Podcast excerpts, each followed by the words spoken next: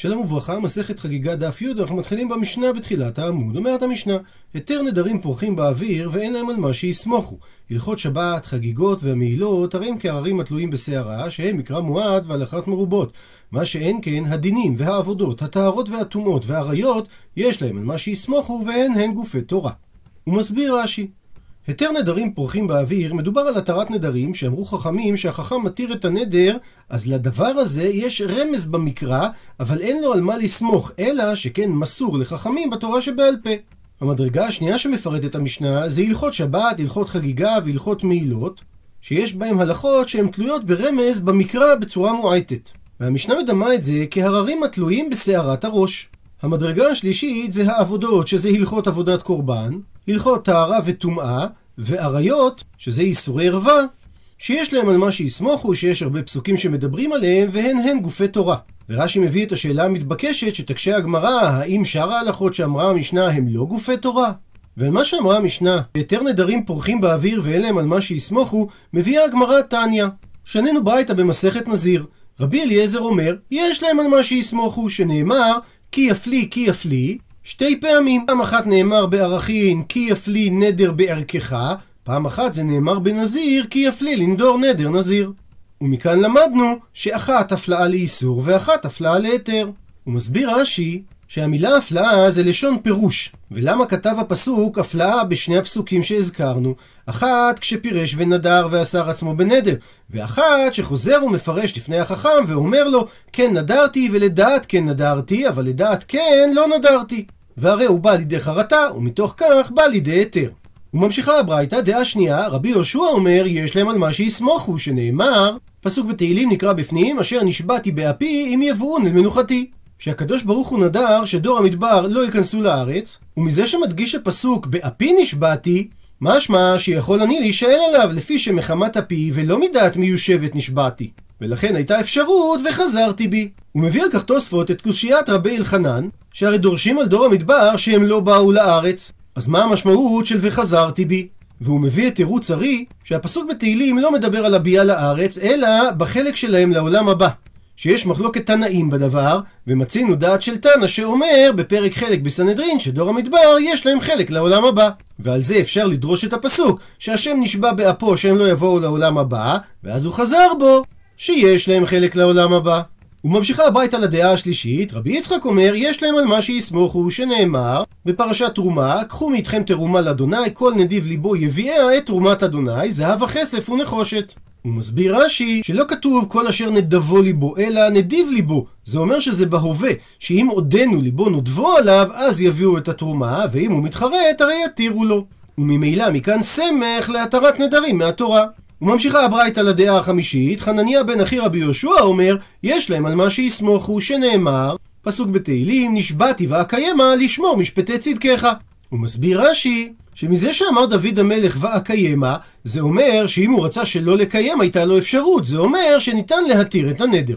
עד לכאן לשון הברייתא, ועל כך אמר רב יהודה אמר שמואל, אי הווי הטם, אם אני הייתי שם בדיון הזה, אמר להו דידי עדיפה מדידייכו. יש לי משהו לומר שעדיף ממה שאתם אמרתם, שנאמר בפרשת נדרים בספר במדבר, איש כי ידור נדר לאדוני, או יישבע שבועה לאסור איסר על נפשו, לא יחל דברו ככל היוצא מפיו יעשה. ומזה שנאמר לא יחל דברו, זה אומר שהוא אינו מוחל, אבל אחרים מוחלים לו.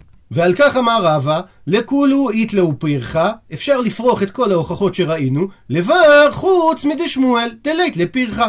שאין פרחה לדבריו, ועובר רבא ומסביר את הפרחה שאפשר לומר על כל אחת מהדעות. דאי מדרבי אליעזר, שדרש, שכתוב פעמיים כי יפלי, דילמה, אולי ניתן להסביר כדרבי יהודה שאמר משום רבי טרפון. דתניא, שכך שנינו בברייתא, רבי יהודה אומר משום רבי טרפון. לעולם אין אחד מהם נזיר, שלא ניתנה נזירות, אלא להפלאה. הוא מסביר רש"י את המקרה. שניים יושבים, ובא אחד לפניהם, ואמר אחד, הריני נזיר שזה הבא אצלנו נזירו, וחברו אומר, הריני נזיר שאינו נזיר. זאת אומרת שהם מתערבים האם זה שמתקרב אליהם הוא נזיר או לא נזיר, ומי שינצח בהתערבות יהפוך להיות נזיר. ולבסוף, כשהוא יתקרב, נמצא כאחד מהם, בכל זאת אין אחד מהם נזיר, והסיבה, לפי שלא ניתנה נזירות להיות נזיר בתלייה ובספק, אלא בהפלאה ודאית, דהיינו מפורשת. ואת הדין הזה למד רבי טרפון, מזה שאמרה התורה כי יפלי.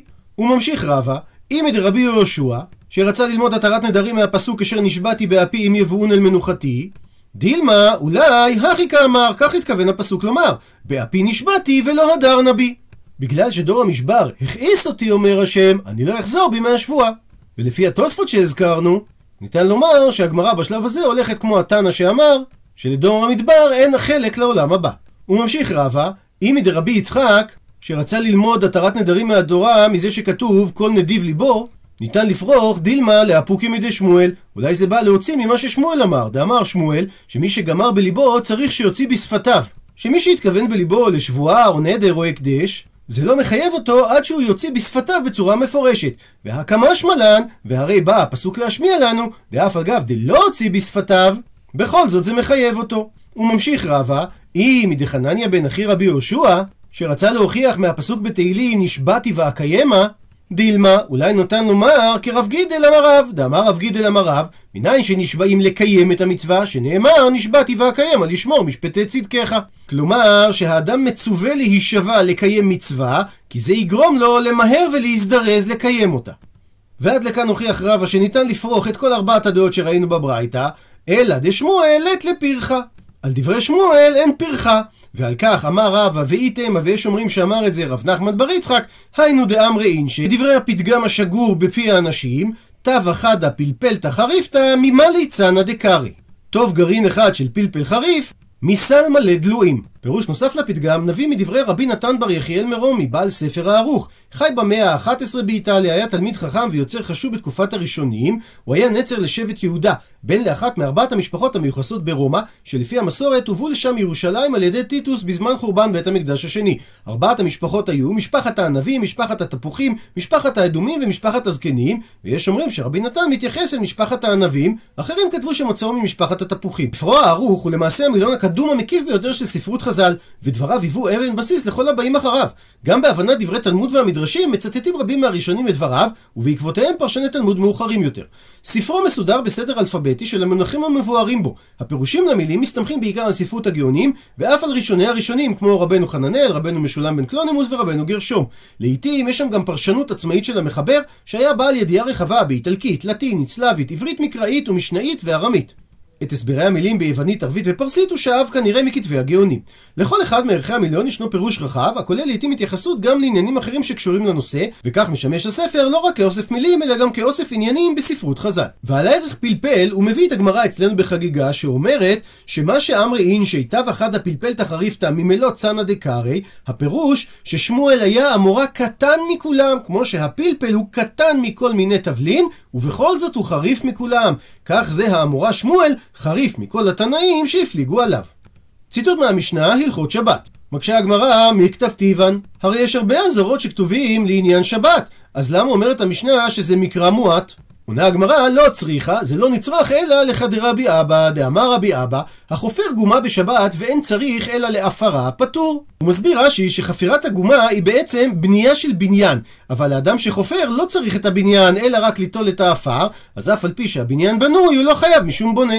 ושואלת הגמרא, כמן, אז כשיטת מי הולכת המשנה שלנו? עונה הגמרא כרבי שמעון, דאמר, מלאכה שאינה צריכה לגופה, פטור עליה. ורש"י מביא דוגמאות נוספות לדברי רבי שמעון, למשל מי שמוציא את המת במיטה כדי לקוברו בשבת. שהוא פטור על ההוצאה הזאת, שהרי ברצונו לא הייתה באה אליו, הוא לא היה צריך את ההוצאה. אלא הוא לא מעוניין שהמת יישאר בבית. דוחה הגמרא ואומרת, אפילו תימה, אפילו תאמר שהמשנה מסתדרת גם לרבי יהודה. שאומנם הוא חולק על רבי שמעון, ואומר שמלאכה שאינה צריכה לגופה חייבים עליה, אבל זה לגבי הטעם שהוא מתקן. שמי שקובר את המת, הרי הוא מתקן בכך, שהרי אין קלקול בזה שהוא מוציא את המת מתוך הבית. מה שאין כן הכה, כאן לגבי החופר גומה, מקלקל הוא, שהרי הוא מקלקל את חצרו. ולכן המשנה שלנו מסתדרת גם לשיטת רבי יהודה. וממשיכה הגמרא ושואלת, אז לפי ההסבר הזה, מהי, מה המשמעות של כהררים התלויים בסערה? שמשמעות המשפט במשנה זה שיש קצת רמז מן התורה כדי ללמוד את הדין הזה. אז אם כך, מהו הרמז? הפכנו דף, עונה הגמרא, מלאכת מחשבת אסרה תורה, ומלאכת מחשבת לא כתיבה. מסביר רש"י שמלאכת מחשבת זה כאשר התוצאה היא אותה מחשבה שהאדם חשב בדעתו והתכוון לה. מה שאין כן חופר הבור, שהוא לא התכוון לבניין שנוצר על ידי הבור, אלא לעפר, לכן הוא יהיה פטור. וזה רמז מועט. כי הרי מלאכת מחשבת בשבת לא כתובה בצורה מפורשת, אלא היא כתובה רק במשכן. ומזה שסמכה התורה את פרשת ויקל, ששם כתוב ענייני שבת לפרשת המשכן, מזה אנו למדים שמלאכת מחשבת רלוונטית גם לעניין איסורי שבת. ציטוט מהמשנה, חגיגות. דהיינו שהחיוב להביא קורבן חגיגה ברגל נמצא רק ברמז, ומקשה הגמרא מכתב כתיבן. הרי זה כתוב מפורש, כמו שלמדנו קודם, וחגותם אותו. עונה הגמרא, לא צריכה, זה לא נצרך אלא לכדי אמר לרב פאפא לאביי, ששאל אותו, ממאי דהי, מהיכן אתה יודע שזה שכתוב וחגותם אותו חג להשם, זה מתכוון לזביחה של קורבן? דילמה, אולי חוגו חגה כאמר רחמנה. תרקדו ריקודים במעגלים התכוונה התורה, דהיינו תרבו שמחה ברגל. מקשה הגמרא, אלא מעתה, לפי דבריך שניתן לומר ש"ויחוגו" הכוונה תעשו מסיבה, אז המשמעות של מה דכתיב כאשר משה הולך אל פרעה, ואחר באו משה ואהרון, ויאמרו אל פרעה, כה אמר אדוני אלוהי ישראל, שלח את עמי ויחוגו לי במדבר. הכי נמי? האם כאן גם תפרש הכוונה דחוגו חגה הוא? שתעשו מסיבה במדבר? וכי תימא הכי נמי, ואולי תרצה לומר שבאמת זאת המשמעות? אי אפשר להסביר ככה, והכתיב, שהרי כתוב, ויאמר משה, גם אתה תיתן בידינו זבחים ועולות, ועשינו לאדוני אלוהינו. הרי זה אומר שזבחים זה המשמעות של ויחוגו לי במדבר, ולא במשמעות שרב פאפא אמר, של לעשות מסיבה. מתרצת הגמרא, דילמה הכי כאמר רחמנה, אולי כך התכוונה התורה לומר, איכלו ושתו וחוגו חגה קמאי. שאולי המילה זבחים שמופיעה בפסוק, היא לא מדברת על קורבנות שלמים, אלא היא מתכוונת על זביחת בשר, דהיינו, על שחיטת בשר כדי לאכול אותו. ואם כך חוזרת שאלת רב פאפא, אולי הכוונה של וחגותם אותו, מלשון חוגו חגה.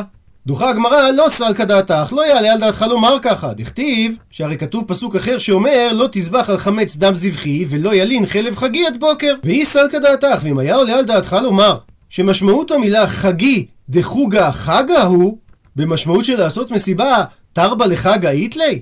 האם תרבה, שזה חלב, קשור לעניין של לעשות מסיבה? אלא בהכרח שמדברים על קורבן חגיגה. מקשה הגמרא, ודילמה הכי קמא רחמנה, אולי לזה התכוון הפסוק. חלב הבא בזמן חג לא ילין.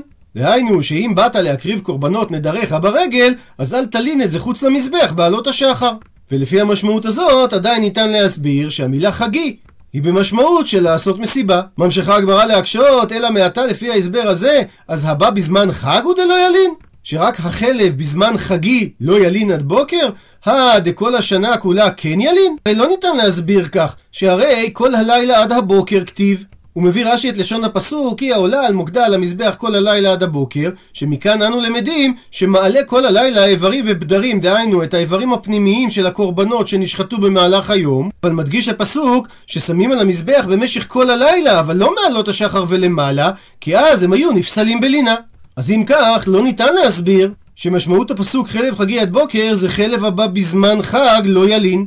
ושוב קשה על רב פאפא. רצת הגמרא דילמה, אולי נאמר שאם מההוא, אם היינו לומדים את זה רק מהפסוק של כל הלילה עד הבוקר, הווה אמינא, אז הייתי חושב לומר, ההוא לעשה, שיש בזה רק מצוות עשה.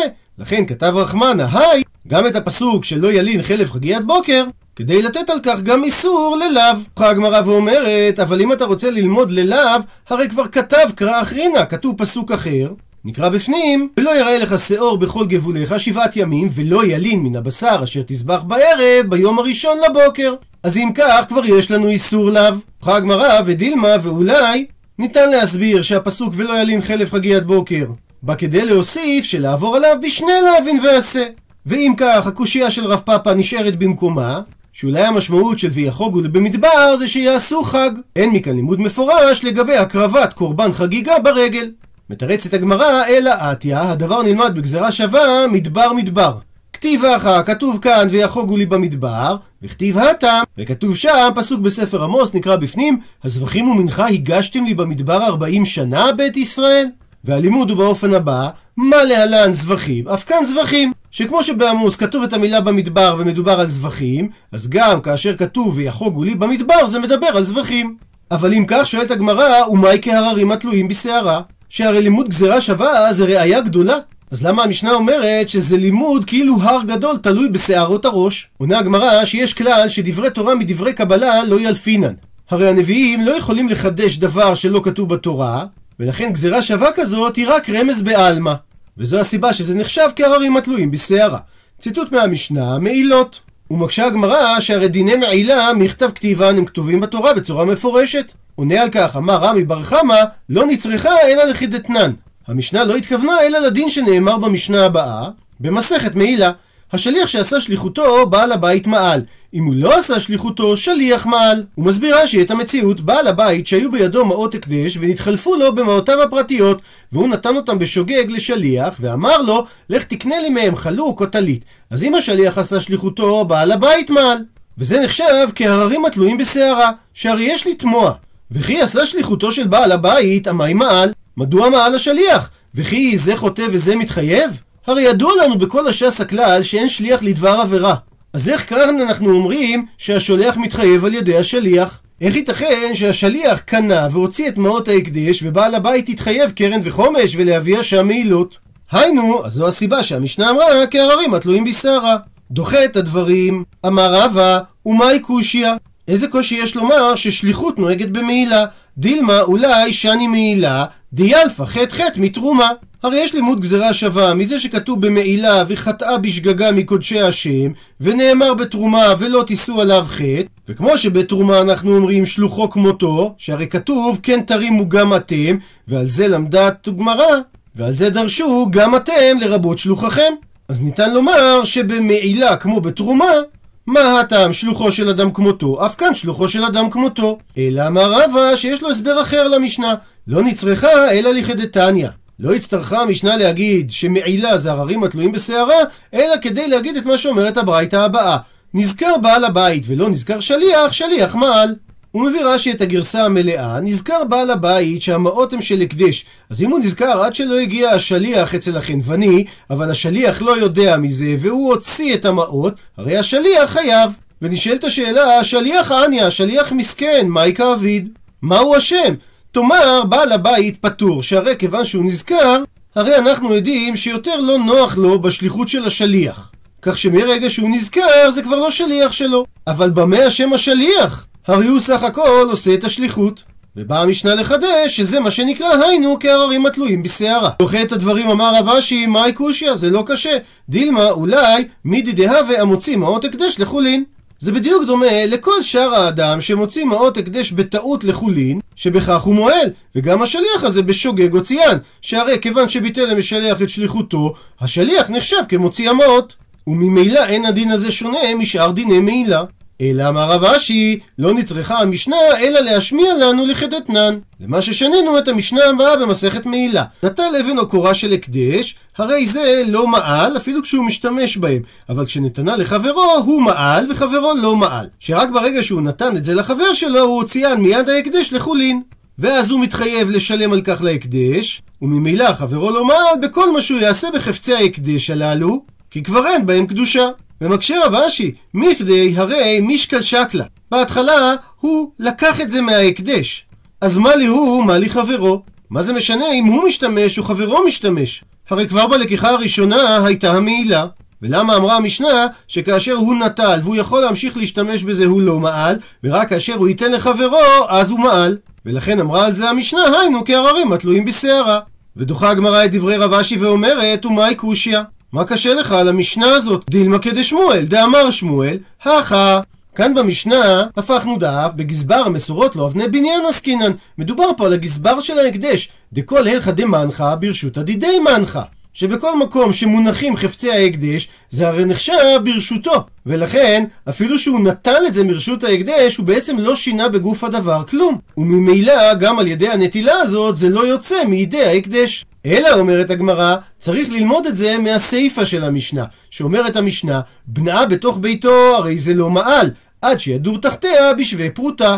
ועל כך שואלת הגמרא, מי כדי הרי שינוי ישניה. הוא שינה את החפץ ברגע שהוא קיבע אותו בבניין, ועל ידי השינוי הזה הוא קנה אותו. אז אם כך, מה לי דר ומה לי לא דר? אז למה חילקה המשנה שכאשר הוא בנה הוא עדיין לא מעל, וברגע שהוא גר תחתיו הוא כן מעל? ולכן אמרה המשנה, היינו כהרים התלויים בסערה. דוחה הגמרא ואומרת, ומאי קושיא, מה קשה לך להבין? דילמה לכדרב, דאמר רב, מדובר כגון שהניחה על פי ערובה. שהוא ישתמש בחפץ ההקדש כדי לפקוק את הערובה, וכל שעה שהוא ירצה, הוא יכול לקחת את זה מעל פי הערובה, והוא לא משנה בזה כלום. כך שבעצם השימוש הזה, הגזבר לא קנה את זה לרשותו הפרטית, אלא רק אי דר בי אין, לא דר בי לא. אלא רק אם הוא גר ועל ידי המגורים משתמש בזה, זה הקניין שבוצע בחפץ ההקדש. ואם כך חוזרת השאלה, למה אמרה המשנה שדיני מעילה הם כהררים התלויים בסערה? אלא מתרצת הגמרא לעולם נסביר כדרבה, שאמר שאם נזכר בעל הבית לפני שהשליח הוציא את הכסף, הרי לא בעל הבית מעל, אלא השליח מעל. ודקה קשי הלך, ומה שהקשינו על דברי רבא, מידי דהווה המוציא מעות הקדש לחולין, שהרי זה דומה לכל אדם שמוציא מעות הקדש לחולין, אז למה הדין פה על השליח קשה יותר? מתרצת הגמרא, הטה מידא ידיע דאי כזוזי דהקדש. אדם רגיל יודע שיש ברשותו כסף של הקדש, ולכן היא באה אלה לעיוני. הוא צריך לעיין ולהיזהר כדי שלא ישתמש במעות ההקדש. אבל הכה, השליח, מי ידע? שהרי הוא קיבל את הכסף ככסף חולין מבעל הבית. ואם כך, מדוע כשנזכר בעל הבית לפני שהשליח עשה שליחותו, השליח מעל? לכן אמרה המשנה, היינו כהרים התלויים בשערה. עד לפה דף י'.